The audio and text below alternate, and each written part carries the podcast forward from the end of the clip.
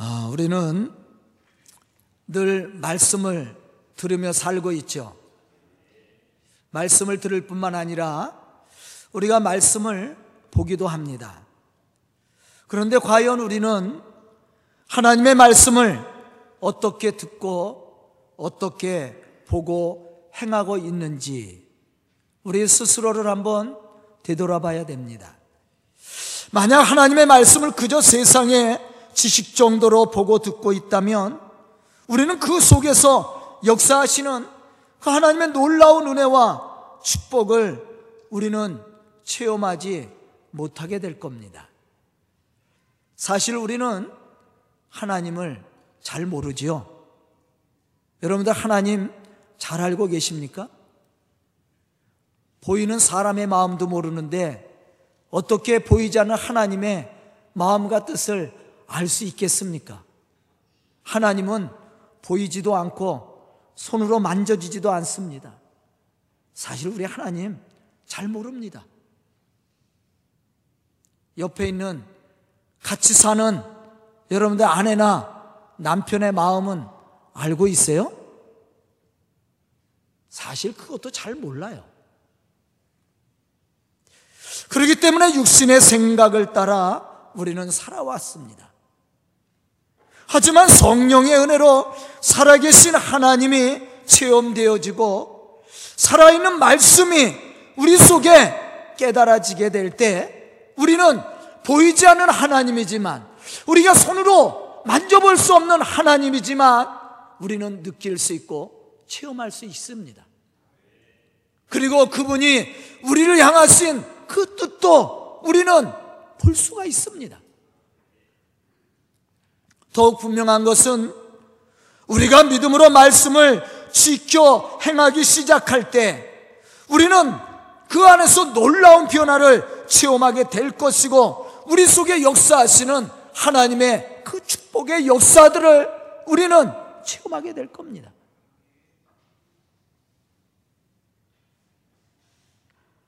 왜냐하면 살아있는 하나님의 말씀이 우리의 심령에 감동을 주고 또 우리를 향하신 하나님의 온전하신 뜻을 깨달아 알게 할 뿐만 아니라 하나님의 충만하신 사랑을 체험하고 또 우리를 죄에서 구속하여 주신 하나님의 은혜로 말미암아 우리는 그 축복의 기적의 역사들을 맛보고 체험할 수 있기 때문에 그렇습니다. 하지만 말씀이 우리 속에 깨달아지지 않으면 이러한 은혜와 이러한 축복을 우리는 맛볼 수가 없습니다. 예수님의 제자들도 마찬가지였습니다. 그들이 예수님을 따라다니며 많은 말씀을 들었고 또 능력을 보았지만 그 말씀이 그들의 심령 속에서 깨달아지지 않았습니다. 그 말씀이 그들의 심령 속에 변화를 일으키지 못했습니다. 그렇기 때문에 그들은 예수님께서 주어진 그 복음의 사명을 감당할 수 없었습니다. 또한 변화된 삶을 통해서 사람들에게 감동을 주지 못했다라는 것이죠.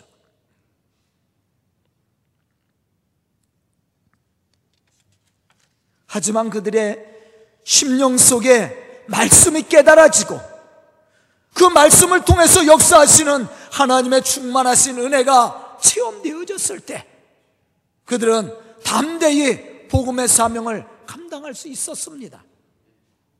또한 그리스도의 사랑을 가지고 실천함으로 많은 사람들을 변화시킬 수 있었고 많은 사람들에게 감동을 주는 그러한 믿음의 삶을 살았다라는 것이죠. 저는 오늘 말씀을 듣는 우리 성도들이 이러한 믿음의 사람, 말씀이 믿어지고, 말씀이 깨달아지고, 말씀 속에 역사하시는 하나님의 은혜를 체험해서 하나님의 거룩한 역사를 이룰 뿐만 아니라 세상을 변화시켜 나가는 그러한 믿음의 성도들이 다 될 수 있기를 주님의 이름으로 축원합니다. 그런 살아있는 하나님의 말씀은 우리에게 어떠한 영향력을 주는 것일까? 우리가 한번 생각해 봐야 됩니다. 첫째로 우리의 삶의 변화를 가져다 줍니다. 왜냐하면 하나님의 말씀은 살아있기 때문에 그래요.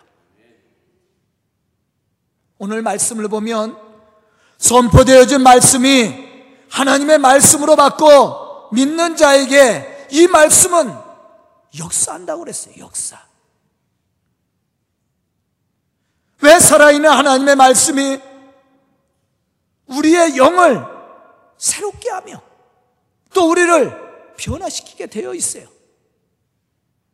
10편 19편 7절로부터 8절에 보면 다윗은 이렇게 고백하고 있습니다.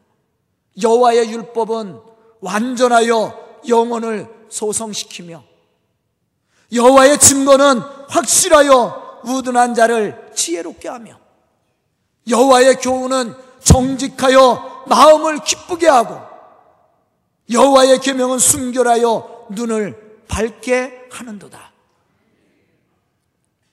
여기서 소성시킨다라는 말은 슬픔과 고통 그리고 죽음의 두려움에서 참된 평화를 누릴 수 있는 영적 회복을 의미합니다. 그러므로 하나님의 말씀은 태양의 온기가 자연의 모든 생명체를 살리듯이 살아있는 하나님의 말씀도 우리의 영혼을 회복시키시고 변화를 시켜서 하나님의 사람으로 온전한 삶을 살게 할 뿐만 아니라 하나님 주시는 그 역사와 축복 속에 그 일을 감당할 수 있는 믿음도 지혜도 능력도 주신다라는 거예요. 또한 하나님의 말씀은 확실하여 우둔한 자를 지혜롭게도 하고 그 말씀을 듣는 자의 마음을 기쁘게도 하고 또 살아있는 하나님의 말씀은 그 믿는 자들의 눈을 밝게 하사 살아계신 하나님을 바라볼 수 있는 신앙도 허락해 주신다라는 거예요. 그런데 왜 우리가 하나님을 바라보지 못합니까? 왜 우리가 하나님의 역사 속에 우리가 참여하지 못하고 하나님의 거룩한 역사를 이루어가지 못합니까? 사실은 말씀이 내 마음 속에 믿어지지 않아서 그렇습니다.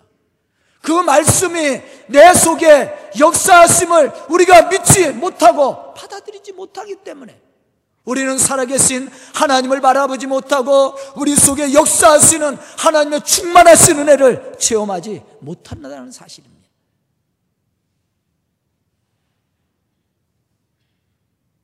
말씀을 바로 듣는 사람은 회개에 합당한 열매를 맺게 되어 있습니다.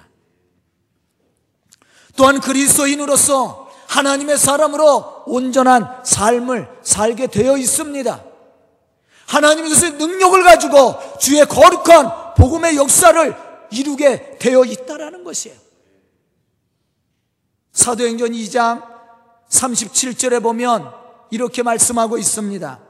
그들이 이 말을 듣고 마음에 찔려 베드로와 다른 사도들에게 물어 가로되 형제들아 우리가 어찌할꼬 하거늘 말씀을 받은 사람들입니다. 하나님의 말씀을 믿음으로 받아들였습니다. 그 말씀이 그들 속에 역사하기 시작했습니다. 그랬더니 회개의 역사가 일어납니다. 가슴을 치며 자들이 자신들의 죄를 고백하게 되고 하나님의 말씀 앞에 바로 서려고 그들이 노력하는 모습을 우리가 발견할 수가 있습니다. 디모데후서 3장 16절로부터 17절에 보면 우리는 이러한 사실을 더 자세히 알 수가 있습니다. 모든 성경은 하나님의 감동으로 된 것으로 교훈과 책망과 바르게 함과 의로 교육하기에 유익하니 이는 하나님의 사람으로 온전하게 하며 모든 선한 일을 행할 능력을 갖추게 하려 함이니라. 이 말씀들을 볼 때 하나님의 말씀을 하나님의 말씀으로 받아들인 사람들에게는 변화의 역사가 일어나게 된다라는 겁니다. 그 첫 번째 변화는 심령의 변화입니다. 그렇기 때문에 말씀을 받은 사람들은 자신들의 죄를 내려놓고 회개하게 되는 겁니다. 그리고 변화는 삶의 변화예요. 심령의 변화가 일어나야 삶의 변화가 일어나죠.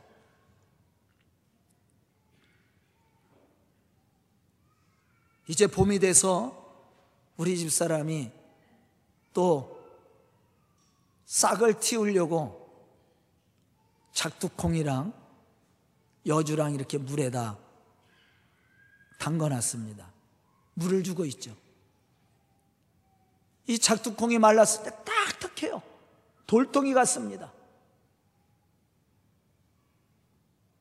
이걸 그냥 땅에 묻어두면 싹이 잘 안 터요. 왜? 너무 딱딱해서. 여주는요, 더 딱딱해요. 껍질이 너무 두꺼워요. 작년에 싹을 틔우려고 했더니 많이 뿌렸는데 싹이 세, 세 개만 나왔어요. 그 중에 두 개만 살았습니다. 싹이 잘 안 터. 왜? 껍질이 너무 두꺼워서. 그래서 물에서 불려서 그것이 이제 뿌리가 나오면 싹이 나오는 게 아니에요? 콩에서 뿌리가 나오는 거더라고요. 저도 맨 처음에 싹인 줄 알았어요. 그런데 콩에서 뿌리가 나옵니다. 뿌리가 땅에 받치면서 이 콩을 들어 올리죠.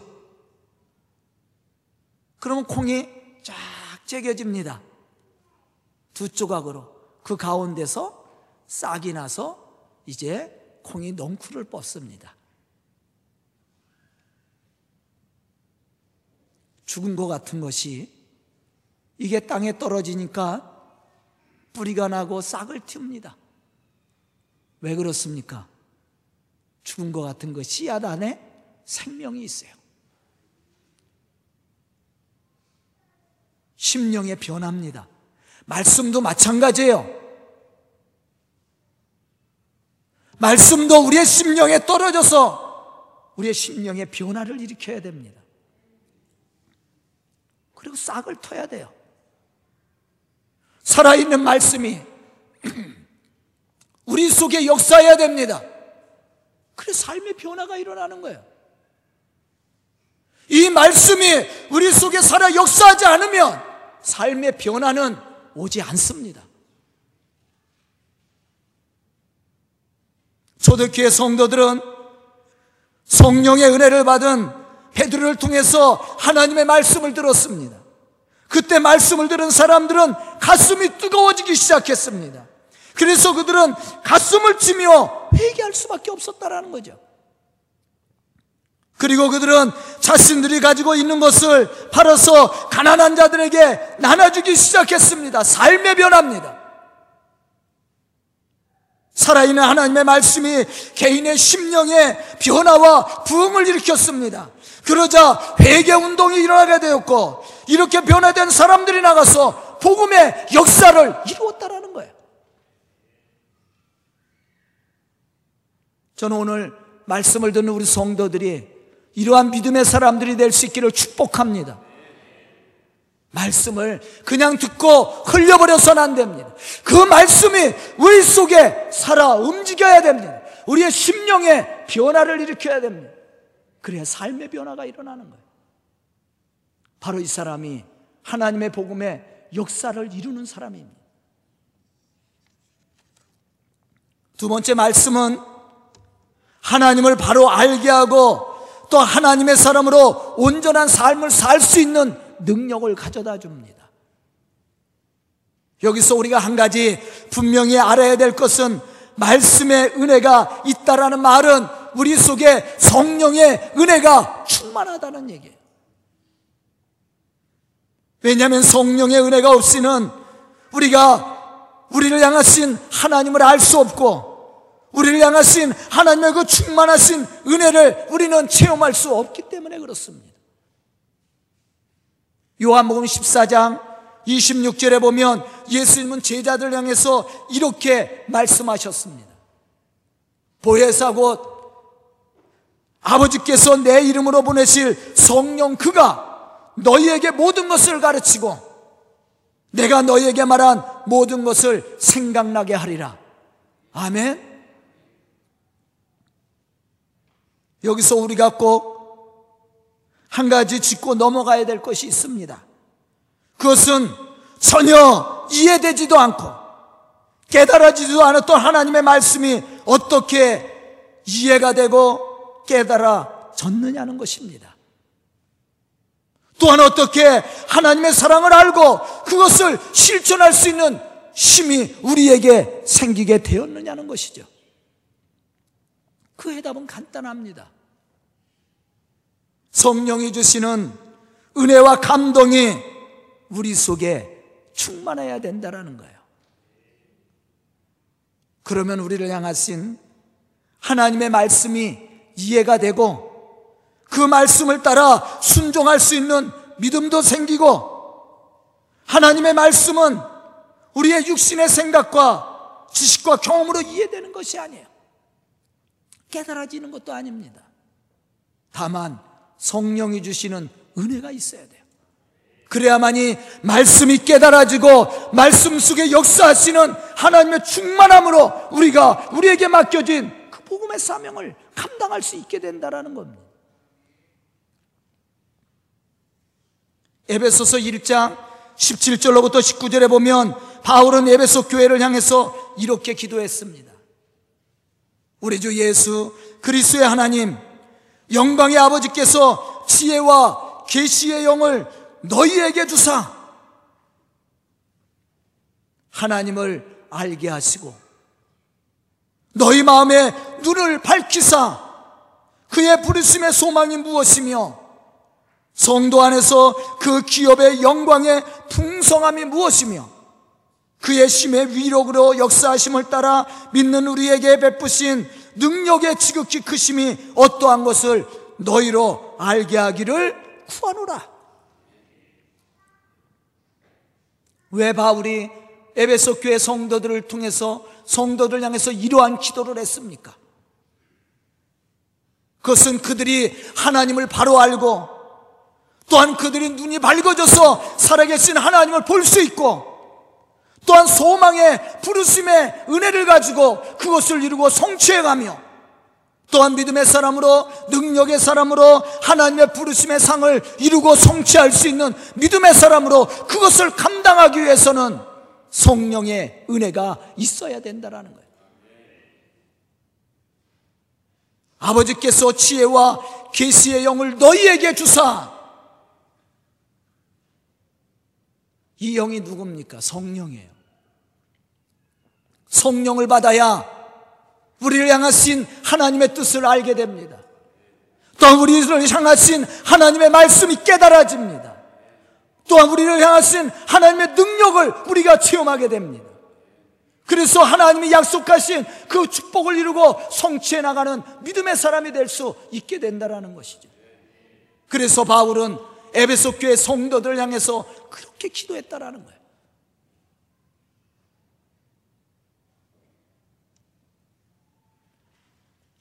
성령의 충만한 은혜가 우리 속에 넘치게 될 때 하나님의 말씀이 생각나고 그 말씀이 깨달아지고 그 말씀의 능력을 우리가 행할 수 있는 지혜와 은혜를 얻게 됩니다.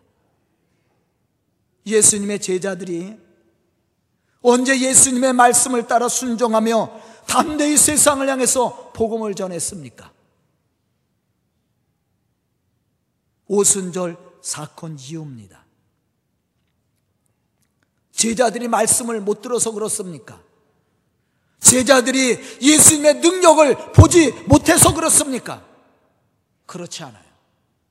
3년 동안 제자들이 예수님을 따라다니면서 수많은 능력의 말씀을 들었습니다. 예수님을 통해서 수많은 기적과 표적들을 보았습니다. 그럼에도 불구하고 그들이 그들에게 주어진 그 복음의 사명을 감당하지 못했습니다. 왜 그렇습니까? 예수님의 말씀을 깨닫지 못했습니다. 이해하지 못했습니다. 알고는 있는데 그것이 내 가슴 속에 은혜가 되지 않았습니다. 하지만 오순절 사건을 통해서 변화가 일어났습니다. 예수님의 말씀이 생각나기 시작했습니다. 그 말씀이 이해가 되고 깨달아지기 시작했습니다. 그리고 심령에 변화가 일어나기 시작했습니다. 그러한 제자들이 나가 복음의 역사를 이루었다라는 거예요. 또 그들의 삶이 변했습니다. 변화된 그들의 삶을 보고 또 수많은 사람들이 예수를 발견하고 또 예수 안에서 변화된 삶을 통해 하나님께 영광을 돌렸다라는 거예요. 이게 초대교회 모습입니다.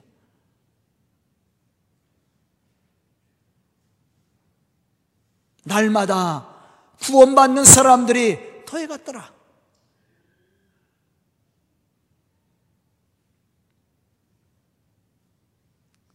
참으로 오늘 말씀을 듣는 우리 성도들, 우리 성도들이 이러한 믿음의 사람들이 되어서, 이러한 성령의 사람들이 되어서 주의 거룩한 역사를 이루어가는 그러한 믿음의 일꾼들이 다 될 수 있기를 주님의 이름으로 축원합니다.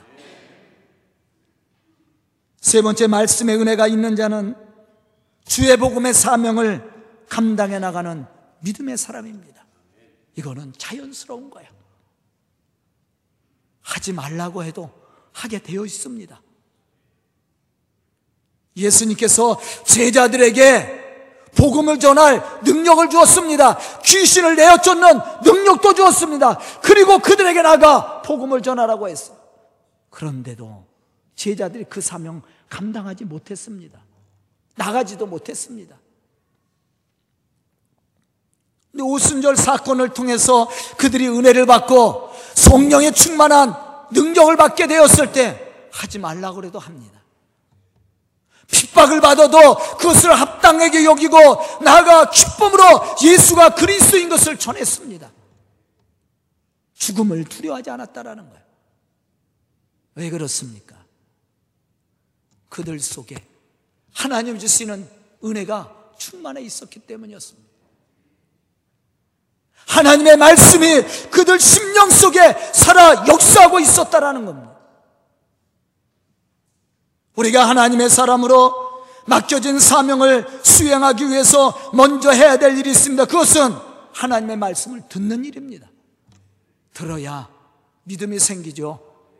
믿음은 들음에서 난다고 했습니다.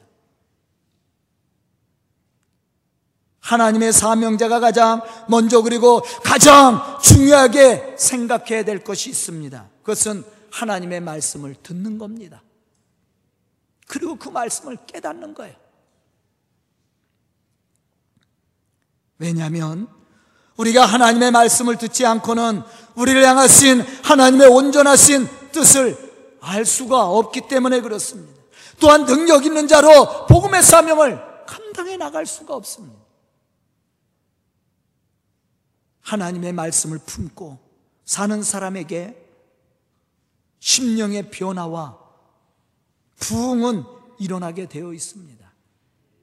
하나님의 놀라운 창조의 역사와 구원의 역사가 그 심령 속에서 살아 움직이게 되어 있다라는 거예요. 그러므로 이러한 사람이 하나님의 일을 감당하게 되는 것은 아주 자연스럽고 당연한 일이에요. 누가 시켜서 하는 것이 아닙니다. 성경에 보면 믿음의 사람들이 많이 있습니다.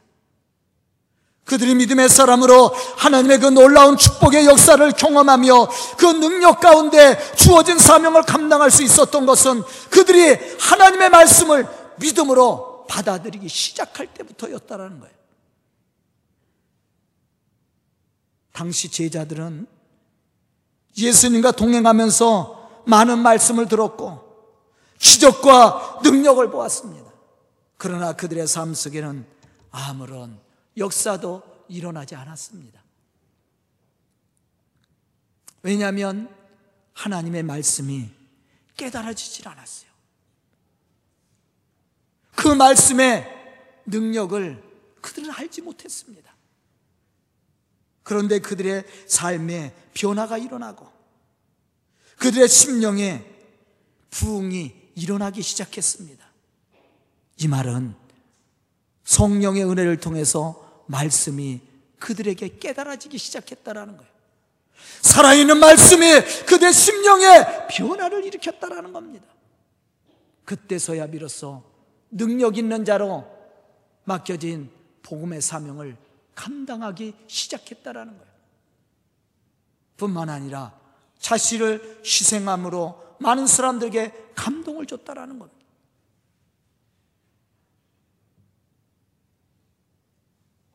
사실 우리가 교회에 몇 년을 나왔느냐, 이거 사실 중요하지 않아요. 만약에 우리가 교회를 수십 년 나왔어도 예수가 그리스도이심을 믿지 못한다면 어떤 신앙생활 한 거 아니에요? 중요한 것이 뭐냐? 예수가 그리스도이심을 믿어야 됩니다. 예수가 그리스도이심이 믿어지기 시작하면 우리 속에 하나님의 말씀이 살아 움직여 역사하기 시작해요. 왜? 그 사람은 성령의 사람이니까. 성령으로 아니하고는 예수를 그리스도라고 할 수 없다라고 얘기했어요. 예수가 그리스도심이 믿어졌다라는 것은 우리 속에 성령의 은혜가 있다라는 거예요. 말씀이 깨달아졌다라는 것입니다. 살아있는 하나님의 말씀이 우리 속에 역사하고 있는 것을 증언하는 거예요. 오늘 말씀 속에서 바울은 데살로니가 교회를 향해서 칭찬을 했습니다. 그 칭찬 내용이 무엇입니까? 그것은 데살로니가 교회 성도들이 하나님의 말씀을 들을 때에 사람의 말로 받지 않고 하나님의 말씀으로 들었다라는 겁니다. 이렇게 그들이 믿음으로 말씀을 듣게 되었을 때 하나님은 그 믿는 자들 속에 역사하셨다 그랬어요. 하나님의 역사는 하나님의 말씀을 믿음으로 듣고 행하고자 하는 자들 속에서 이루어진다는 것을 우리가 알아야 됩니다. 사울, 우리가 잘 아는 바울이죠. 바울이 되기 전에 사울이었습니다. 이 바울이 말씀을 몰라서 예수를 핍박했습니까? 말씀에 지식이 없어서 예수 믿는 사람들을 핍박했습니까? 그렇지 않아요. 바울은 스스로를 이야기합니다. 율법에 흠이 없는 자라고. 바리새인 중에 바리새인이라고 스스로 이야기했습니다. 그런데 보세요.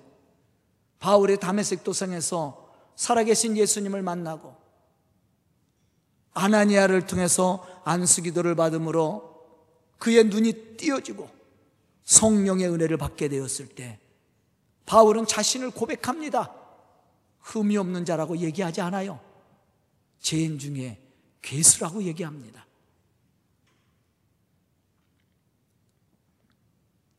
이제 예수를 핍박하는 자가 아니라 예수를 증언한 자가 됩니다.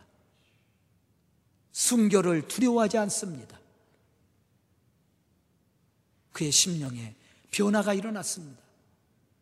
무엇이 깨달아진 거예요? 말씀이에요.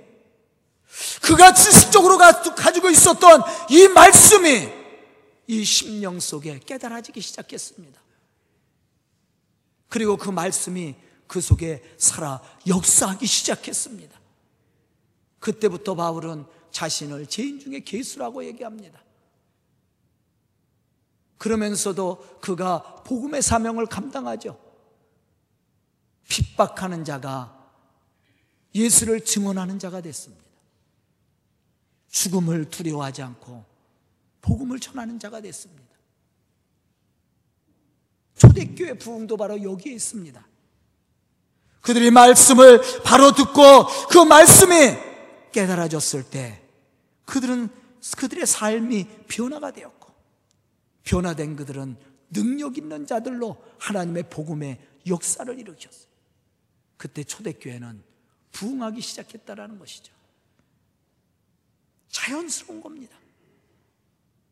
저는 오늘 말씀을 듣는 우리 성도들이 이러한 믿음의 사람들이 되어서 하나님의 거룩한 일들을 이룰 뿐만 아니라 하나님이 주시는 능력을 받고 그 축복의 역사를 이루어갈 수 있기를 주님의 이름으로 축원합니다. 기도드리겠습니다. 은혜로우신 아버지 하나님 감사와 찬송을 드립니다. 이 시간 말씀 듣는 우리 성도들에게 은혜를 주시고 지혜를 주시고 능력을 주시옵소서. 특히 말씀이 우리의 심령 속에 깨달아지게 해주시고 말씀 속에 역사하시는 하나님의 충만하신 은혜가 우리 성도들 심령 속에 차고 넘칠 수 있도록 채워주시옵소서. 그리하여 믿음의 사람으로 성령의 사람으로 주의 거룩한 복음의 역사를 이루는데 부족함이 없도록 인도하여 주시고 또한 변화된 우리 성도들을 통해 이 교회가 부흥하며 또한 세상을 변화시켜 나갈 수 있도록 축복하여 주시옵소서 예수님의 이름 받들어 축복하며 기도드리옵나이다. 아멘.